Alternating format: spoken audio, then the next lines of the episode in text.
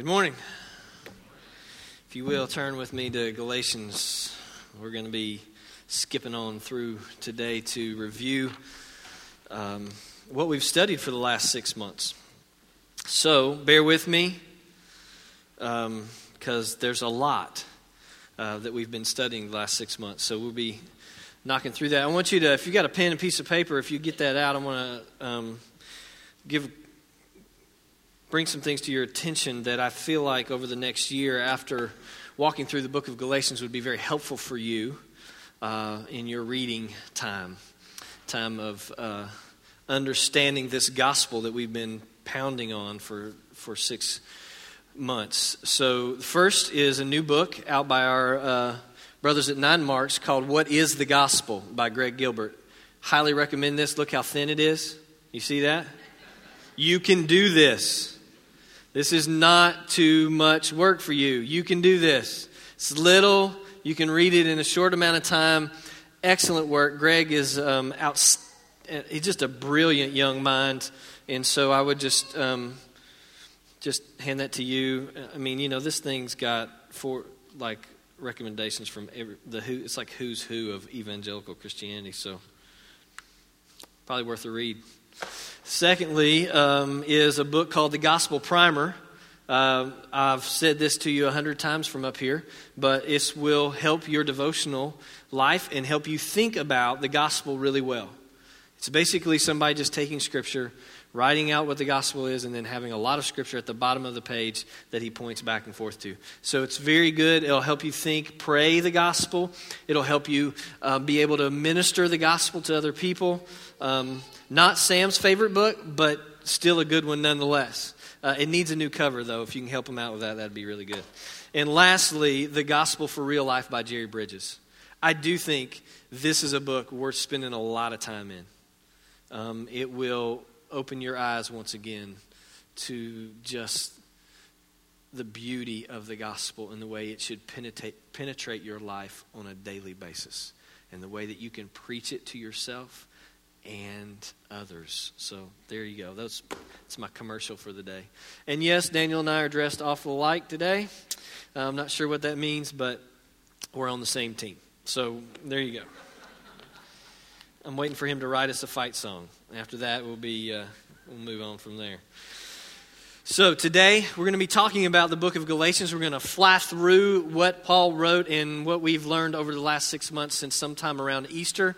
From bondage to freedom is what we've been working around and trying to understand this book and what the gospel really is. And so that's where we're going to go. And the word bondage, starting there, is not one that many of us like to hear. It's not one that really connects to a contemporary mind who's all about autonomy and self-proclaimed freedom. You know, if there's one question that always hits in my office is, what do you mean I don't have free will? Well, you know, you may not be as free as you think you are. Let's talk about that. When you were you born into freedom or were you born into bondage? Well, do you have children? Did you teach them to be selfish? Did you teach them to look at you and go, no, I'm not doing that? Did you teach them that, or was that ingrained in them? Did you learn sin, or was it in you and you participated in it and it just continually put you deeper and deeper and deeper into bondage? That is a beginning point for all of us, because without that understanding, we will not understand the gospel and the beauty of the gospel and the freedom that it brings to us. You see, Paul pointed out to us that the whole point of the law was that we, as creatures, created beings, the whole point of that was for us to learn what it meant to love God with all our heart, soul, mind, and strength. That we were supposed to do that at all times. That's what we were created for, that type of worship.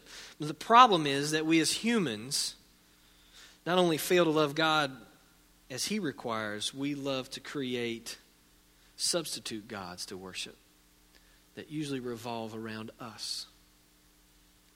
Things we would call idols.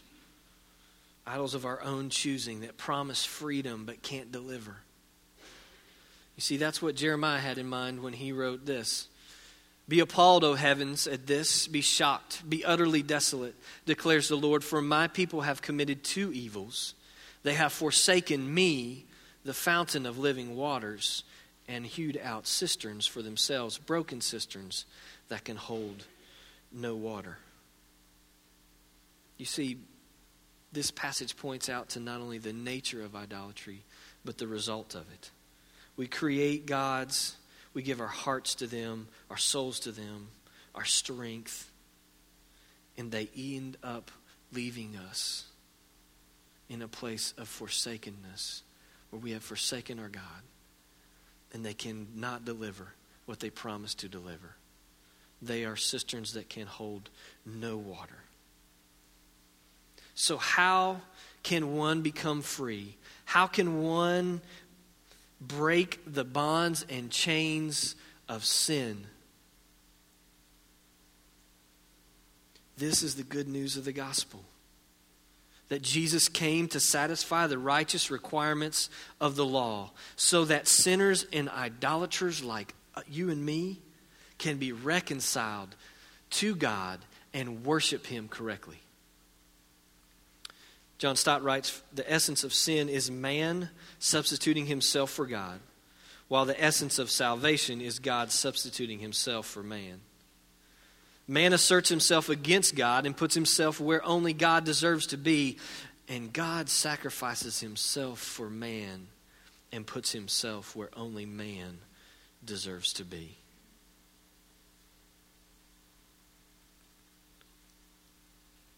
Is that too good to be true? Is the good news of Jesus Christ too good to be true? That's exactly where the churches in Galatia found themselves.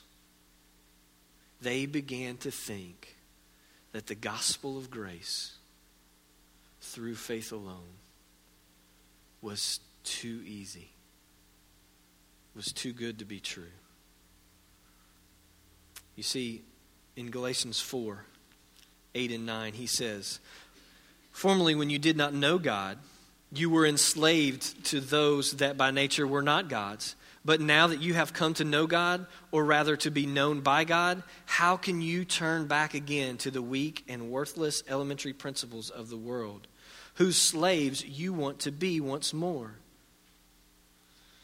You see, Paul wrote this letter to this group of churches in Galatia, which is modern-day Turkey, as a response to the report that they were being swept away by false teachers.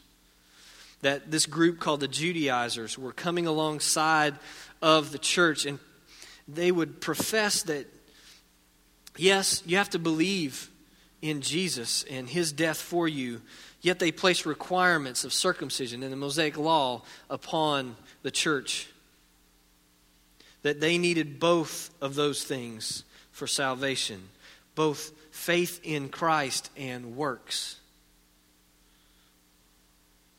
And they undermined Paul's gospel and his authority there in Galatia. So he writes a doctrinal correction to them, filled with sharp and confrontational language. And we've seen that all the way through. This is not a book for the weak-hearted. Paul is most passionate and most forceful from chapter 1, verse 1 to chapter 6. It is just amazing how he continually and relentlessly allows his red-hot passion for the purity of the gospel to be dispensed on the church. And I want you to understand that as we work through this, this must be your red-hot passion as well. You see, Galatians has been said to be the Magna Carta of Christian liberty. Its message is that Christ has freed those who have put their faith in him from the bondage of the law and legalism and to the sin and license that they live under, and has placed them in the position of freedom. The transforming power of the cross has represented a divine rescue that provides you and me deliverance from the bondage of sin and law and self. So as we work through this unbelievable message, the structure of Galatians can basically be summed up in this: that the first two chapters are the gospel of grace defended. The next two chapters, the gospel of grace explained, and 5 and 6, the gospel of grace applied. So, with that, let's start with the gospel of grace defended. Starting in the first verse, Paul, an apostle, not from men nor through man, but through Jesus Christ and God the Father, who raised him from the dead, and all the brothers who are with me. To the churches of Galatia, grace to you and peace from God our Father, the Lord Jesus Christ, who gave himself for our sins to deliver us from the present evil age, according to the will of God our Father, to whom be the glory forever and ever. Amen. I am astonished that you are so quickly deserting him who called you in the grace of Christ and are turning to a different gospel. Not that there is another one, but there are some who trouble you and want to distort the gospel of Christ. You see, Paul and Barnabas had built the church. They had reached the Gentiles with one message: their preaching and teaching of the gospel, the good news of Jesus Christ. And they preached, and I'm going to say this 4 or 5 more times just so you get it. They preached a simple but profound message that everyone has sinned, and they've separated themselves from God. But God, in his inexhaustible love, has taken on flesh. He's become a man, Jesus, who lived a perfect life, died on a cross in place of every sinner who turns and puts their trust in him. And they called the Galatian Gentiles to repent and believe in Christ. But after they departed the region, the teachers arrived and began to teach something differently under the authority or the backing, they would say, of the Jerusalem church. So the Galatians were in a dilemma. Who would they believe? What would they believe? Who would they listen to? And this is the fundamental issue for the church of Galatia and the fundamental issue for you and me today. And it's authority. What would they allow to have authority in their life? Who would they listen to? Who would they submit to? What would they believe? And Paul reminds the Galatians of his office and his message. And remember, way back when, his office was capital A, not small a. Big A apostle, okay? Not one that he chose, one that was given to him, he was chosen for. And as he worked through this first chapter, he once again points to his office, and then he points to his message. And he said, this is some message that I didn't make up. What does he say? He says this: for I would have you know, brothers, that the gospel that was preached by me is not man's gospel, for I did not receive it from any man, nor was I taught it, but I received it through revelation of Jesus Christ. Paul says, this is the truth, and the reason that you can believe it is because I was called out by Christ himself and given this message to give to you. His office, his message had authority. Now, here's the question. Why do you think? Because I'm expecting that the truth of the gospel, when it's preached well, is offensive. We've talked long and hard about that. Why do you think that the truth, when it comes to you, will always consist of ideas that are appealing to you? You see, Paul did not say that his message was authoritative because it made everybody feel better about themselves. He preached not to be popular. He preached to glorify God and to give the truth. But oftentimes when we hear the truth, we don't like it. We use that as a barometer of whether it's true or not. You see, why on earth? Once again, it's back to authority. Who's the authority? Who gets to decide whether it's true or not? Think back with me for a minute. Some of you, this will be recent history. Some of it probably ancient history. When was the first time you got a D in a class or on a test? Do you remember that? Can you roll back, way back when? It's pretty vivid in my mind. I can remember the moment I had to sit down at the kitchen table with my dad and have one of these conversations. So it's kind of vivid in my mind. But when was the last time you got a D? And what did you do? Did it feel good? No, it never feels good to get a D. Did you deserve it? Yes. As much as you like to justify it, sit there and talk to your parents about, you know, the teacher really has it out for me and I really probably deserved a C, probably even a B, but they're just out for me, Dad. And, you know, I did all I could. And no, you earned a D. It's the truth about what you have done. Though it not pleasant, it is the truth. Or what about the first time that you saw the little blue lights in the rearview mirror? Remember that? Hopefully that was ancient past and not just last night. But do you remember that? I have this one distinct memory when I lived in West Tennessee. I had been out speaking at a couple churches, and I flew back into Memphis.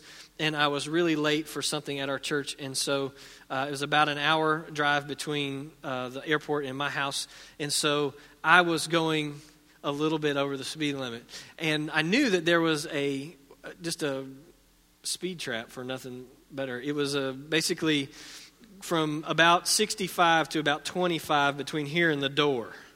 And so, and the police used to like to sit right on the other side of that sign. So I'm cruising down the highway, and I got the brakes locked up, and I'm sliding toward the sign because I think there's going to be a police officer right there. And he wasn't there. So then I let up off the brake and hit the gas again, but he was about a quarter of a mile down the road in a different spot. And he pulled out behind me, pulls me over, and next thing I know, I'm sitting there going, you know, I'm handing my license and we're talking. He says, "Mr. Dole, where are you going in such a hurry?" And I said, "Well, see, I'm a pastor. And I'm doing the Lord's work, and I need to get somewhere in a hurry." Right. But that little blinking light in his car kept telling the truth about my heart and how fast I was really going. It did not lie. I didn't like that little blinking light, but it was the truth. So here's the thing. When truth comes to us, when the objective truth comes to us and our subjective emotions hit it, which is to be believed? That has authority that comes to us from God into our life, or just the truth we like to hear, or that we like to make it? You see, because if that's where the point at which we start to lose our grip on the gospel, or we start to take things away, or we try to add things to, because we don't really like that part of it. And that's the danger. And that's why the apostle picked his pen up. And that's why he pleaded with them toward his authority of his office and the authority of his message. And he believed, I think, desperately that they would have no other view. I think that's why he says this in chapter 5, verse 10. I have confidence in the Lord that you will make no other view than mine. And the one who is troubling you will bear the penalty, whoever he is. The original message which he had preached to them, which he had received, was to be normative. It was supposed to be the standard. It was not one message in the host of a bunch of messages. It was the message. The good news of Jesus Christ, the crucified and risen Redeemer, had come. And if anybody preached another gospel contrary to that, no matter who he was, no matter what he was, Paul said to him, let him be accursed. Let him, in other words, be sent straight to hell. So how do you and I make sense of all the voices that we hear in the church today? All you have to do is sit down for a couple hours with a remote and scan Christian television, so-called.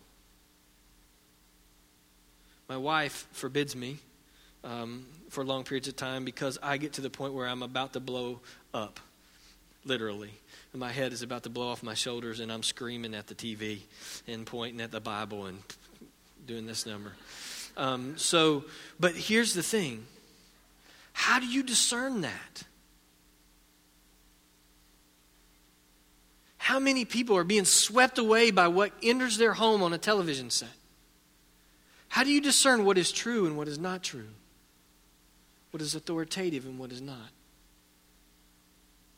The same way that the Galatians were encouraged to, by devoting themselves to the apostles' teaching, knowing and remaining loyal to the doctrine that has been handed down from Jesus to the apostles to the church. It is the authority of the Word of God. At the end of Paul's life, he would write this to his mentee, or whatever you want to call Timothy. He said, but understand this, that in the last days there will come times of difficulty. For people will be lovers of self, lovers of money, proud, arrogant, abusive, disobedient to their parents, ungrateful, unholy, heartless, unpleasable, slanderous, without self-control, brutal, not loving good, treacherous, reckless, swollen with conceit, lovers of pleasure rather than lovers of God, having the appearance of godliness, but denying its power, which that word directs you straight back to the gospel, because the gospel is the only power. It is God's power unto salvation. Avoid such people. And then later he says, but you, Timothy, as for you, continue in what you have learned and have firmly believed, knowing from whom you have learned it. Who did Timothy learn it from? Authority. And how from childhood you have been acquainted with the sacred writings, which are able to make you wise for salvation through faith in Jesus Christ. You see, the Word of God handed to us is the authority. It regulates our beliefs, our practices. It tells the church in every generation who they are and what they are to do. This is why the Bible has to stand over the church rather than vice versa.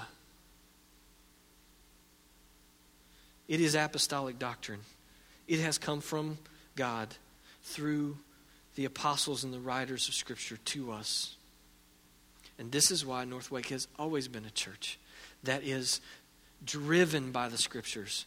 And we believe that this is the authority for all of life and all of faith. This is it.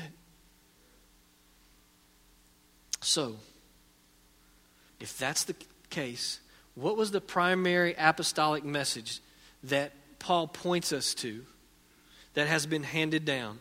What is this gospel? How can a person break free from bondage of sin? How can a person who is a sinner be set free and be justified in his sight. Here is a glimpse of why Paul kept his focus on the cross. Galatians 1:3-5. Grace to you and peace from God our Father and the Lord Jesus Christ, who gave himself for our sins to deliver us from the present evil age, according to the will of our God and Father, to whom be the glory forever and ever. Jesus gave himself for your sins to rescue you, to deliver you. Galatians 2:20-21, I have been crucified with Christ. It is no longer I who live, but Christ who lives in me. And the life I now live in the flesh, I live by faith in the Son of God, who loved me and gave himself for me. I do not nullify the grace of God, for if righteousness were through the law, then Christ died for no purpose. The Son of God loved you and gave himself for you. If justification can come into your life in any other way, then he died in vain.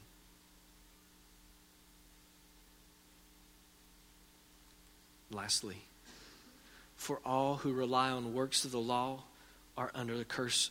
For it is written, cursed be everyone who does not abide by all things written in the book of the law and do them. Now it is evident that no one is justified before God by the law, for the righteous shall live by faith. But the law is not of faith. Rather, the one who does them shall live by them.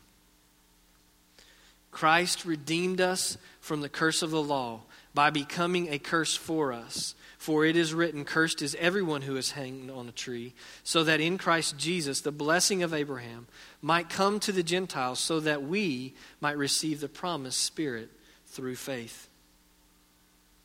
Once again, we're confronted. Once again, righteousness. How does that come to us? How are we freed from the law? We are under a curse. None of us is righteous. None of us can free ourselves. It is only through faith. But what is our faith in? Faith in the one that redeemed us from the curse, the one who paid our debt by becoming a curse for us. This means our curse, our punishment, was transferred to Christ on the cross. He became our substitute. He bore our curse that we might receive the promised Spirit through faith and be set free. So what have you done? Or what must you do to be saved? In a sense, nothing. Absolutely nothing.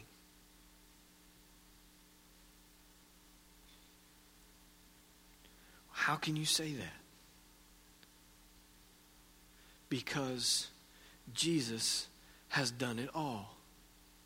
He paid your debt.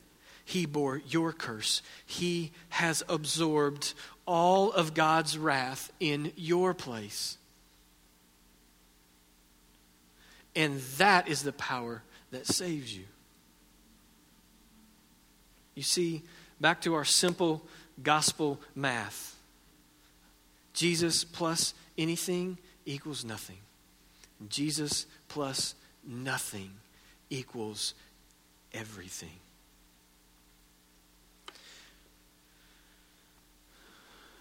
Pastor Mark Dever writes, the gospel message, our news is this. We are justified before God by faith in Jesus Christ, who died for us and took our punishment upon himself. Only when we believe and trust in Christ will he apply our hearts the perfect righteousness and forgiveness he won for us. The point is never that what we have done. The point is always what God has done. The point is for him to get all the glory. We do not fight our way to heaven by faithful religious observance. It is God who in his great love in Christ reached down low to find you. And in tremendous love, he picked you up in Christ and holds you up for the entire world to see as a testimony, not of your greatness, but of his greatness and his love. This is the objective truth of the gospel. It happened outside of you. It happened in spite of you. There is no other way for you to be saved than to believe this. And that's why the Apostle Paul is so adamant in this book. The only part you play is to believe. Either you accept that you are a sinner, an idolater, and you are saved by the grace of God, and you put your trust in Christ's work alone, or you remain under the curse. There's no other way. Paul would say in chapter 2, verse 16, "Yet we know that a person is not justified by works of the law, but through faith in Jesus Christ. So we also have believed in Christ Jesus in order to be justified by faith in Christ and not by the works of the law, because by works of the law no one will be justified." Faith unites us to Christ, and it is in him, through faith, that we receive all things. Let me read this to you, but I really want you to listen. I want you to hear what Paul writes. But when the fullness of time had come, God sent forth his Son. So in the fullness of time, God had a plan. And at this moment, he decided that this was the time. And he sent his Son, born of a woman, born under the law, to redeem those who were under the law, so that we might receive adoption as sons. And because you are sons, God has sent the Spirit of his Son into your hearts, crying, "Abba, Father." So you are no longer a slave, but a son. And if a son, then an heir through God. In Christ we get everything. Not only freedom from the bondage of our sin, but we are adopted into his family with all the rights and the privileges and the care and the love that that brings.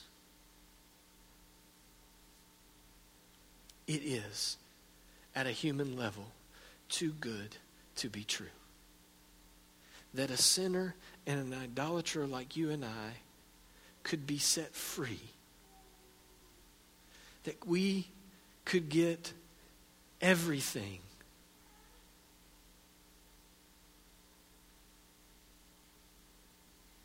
Through Christ and his payment for us.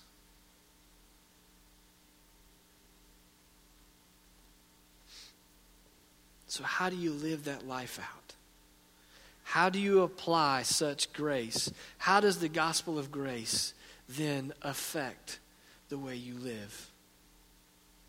You see, Paul writes in Galatians 5, "For freedom Christ has set us free. Stand firm, therefore, and do not submit again to the yoke of slavery."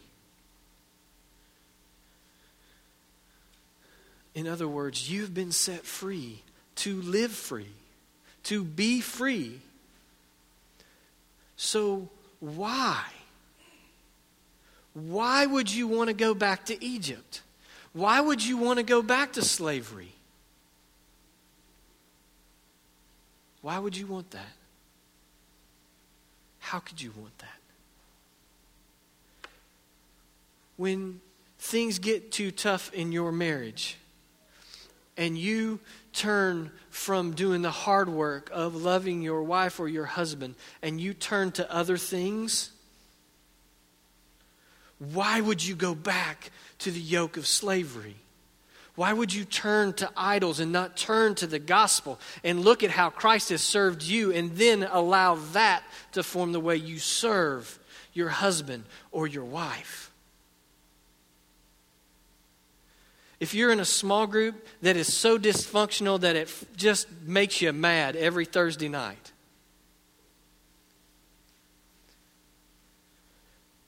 What do you do with that? Do you just X them out and just say, you know, I'd rather stay home and watch a movie?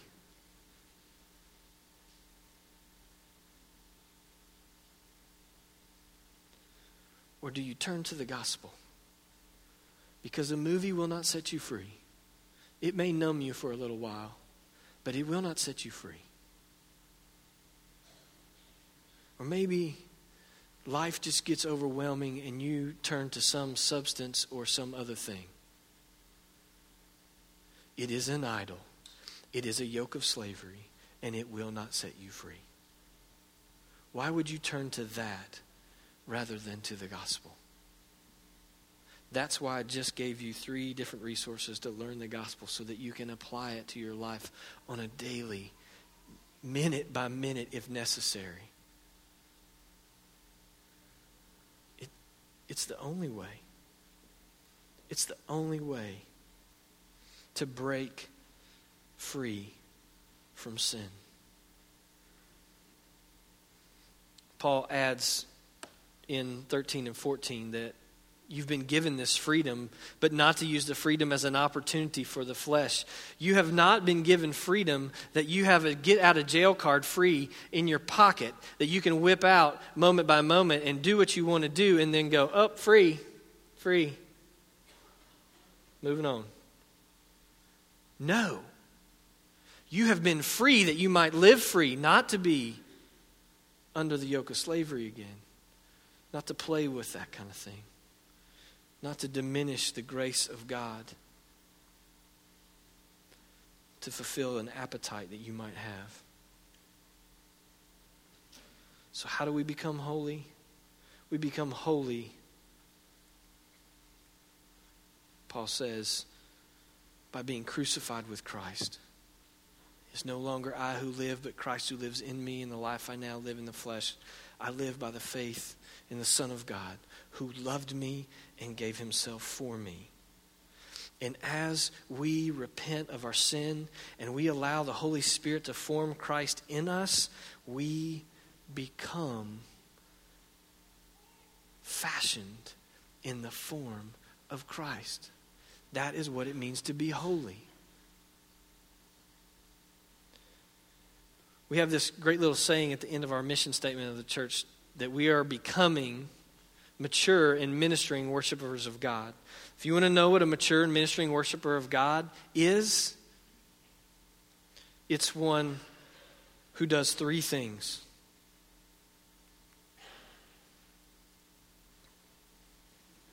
It's one who seeks daily to be led by the Spirit. But if you are led by the Spirit, Paul says in 5:18, you are not under the law. The mature and ministering worshiper of God not only lives by the Spirit, but he also walks by the Spirit daily, striving to walk this thing out.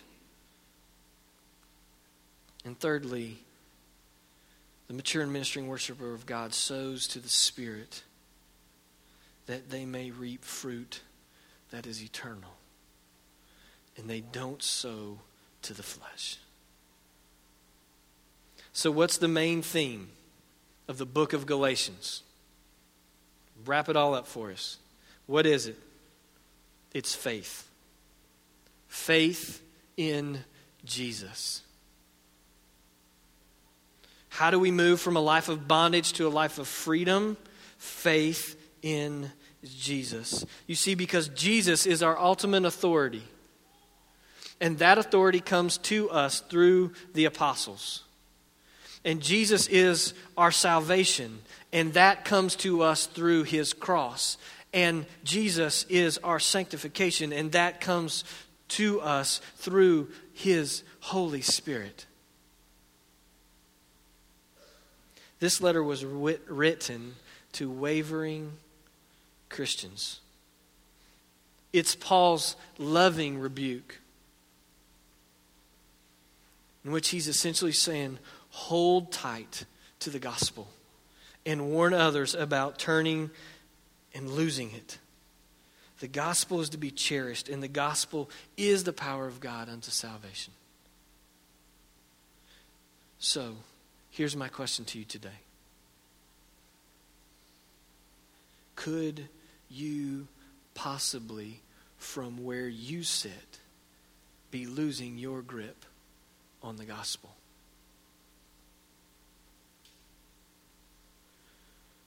Are you becoming foolish, as Paul says to the Galatians, after receiving the Spirit by hearing with faith? You now somehow think you can perfect yourself by works? Are you losing it? Are you losing your grip? Under what circumstances would you be tempted to distort the gospel or walk away from it altogether? How much suffering and pain would it take? Are you on the threshold right now? Paul says, hold tight to the gospel. How much prosperity and comfort and ease would it take for you to loosen your grip on the gospel? Have you become soft? Have you let it go just a little bit to protect something? Paul says, hold tight to the gospel. How much relational stress or personal heartache would it take for you to get to the breaking point? Are you there? Paul says, hold tight to the gospel. How about people-pleasing or the fear of man? When was the last time that tempted you to soften the message, round the corners off, leave out certain parts of the gospel, or leave the gospel out altogether? Paul says, hold tight to the gospel. Paul says this because there is nowhere else for us to go. You and I, idolaters and sinners, there's no place for us to go. There's no place for our neighbor to go. There's no place for our family member to go other than the gospel. There's no other hope, no other place to find true freedom. There's no other way to be justified before God than to have faith in the crucified and risen Savior, Jesus. Hold tight to the gospel. So after 6 months of plowing through Galatians, could you say that the gospel has taken root in your heart and your mind, and that you love it beyond anything else, and that you could preach it to yourself daily, and that you could preach it to others?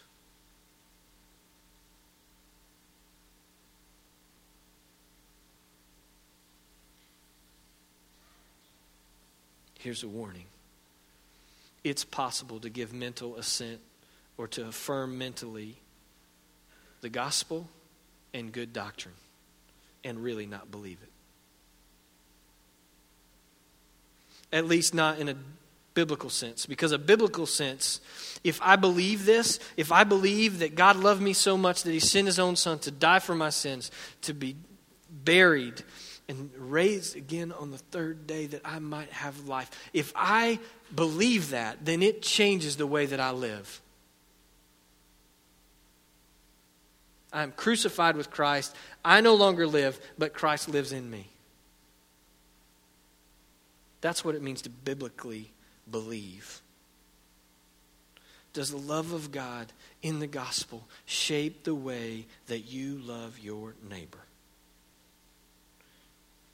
Do you love the gospel and know it well enough to share it boldly with neighbors, coworkers, friends, family members? Do you know and love the gospel well enough to challenge someone in your small group who is deviating from it adding something to it, or being deceived by some kind of false teaching.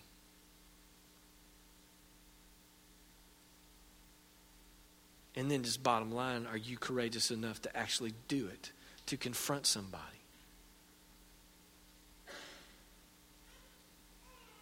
Man, I don't have any easier way to put this, so here it is. Do you know and love the gospel well enough to apply it to your wife's hurts and pain? To the sisters in this church, will you carry them?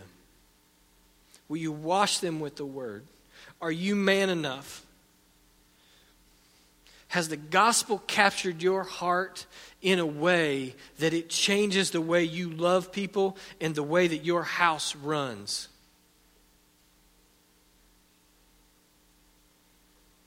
Has it changed the way you work?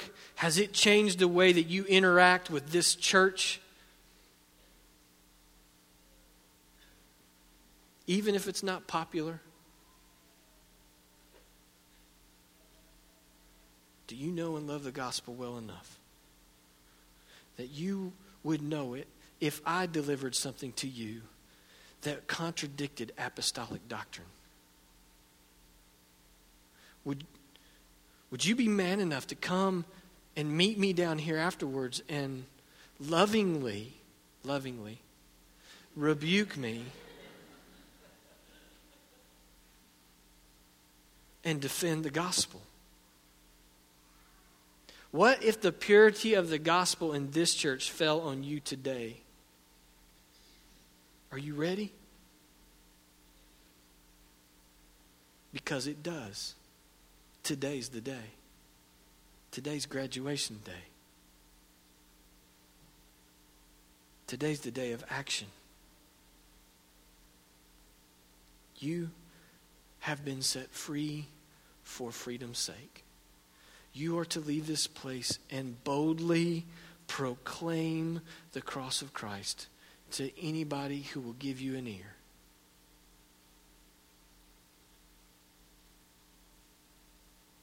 You see, you were an enemy of God who had separated yourself from him, but God, in his inexhaustible love, sent his Son to take on flesh, to live a perfect life. He suffered, he died in your place. He was buried, he rose again on the third day, shattering the bondage of sin in your life and setting you free from the curse that you may live free. Who doesn't need to hear that every single day? Let's pray.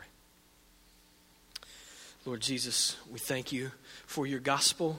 We thank you for the way that it has absolutely obliterated any merit of ours. And we pray that we would humbly submit to it, that we would cling to it, that we would love the gospel in such a way that it would radically change us, that we would move from people of bondage and slavery to people of freedom, and that we would call others to do the same. Pray this in Jesus' name. Amen.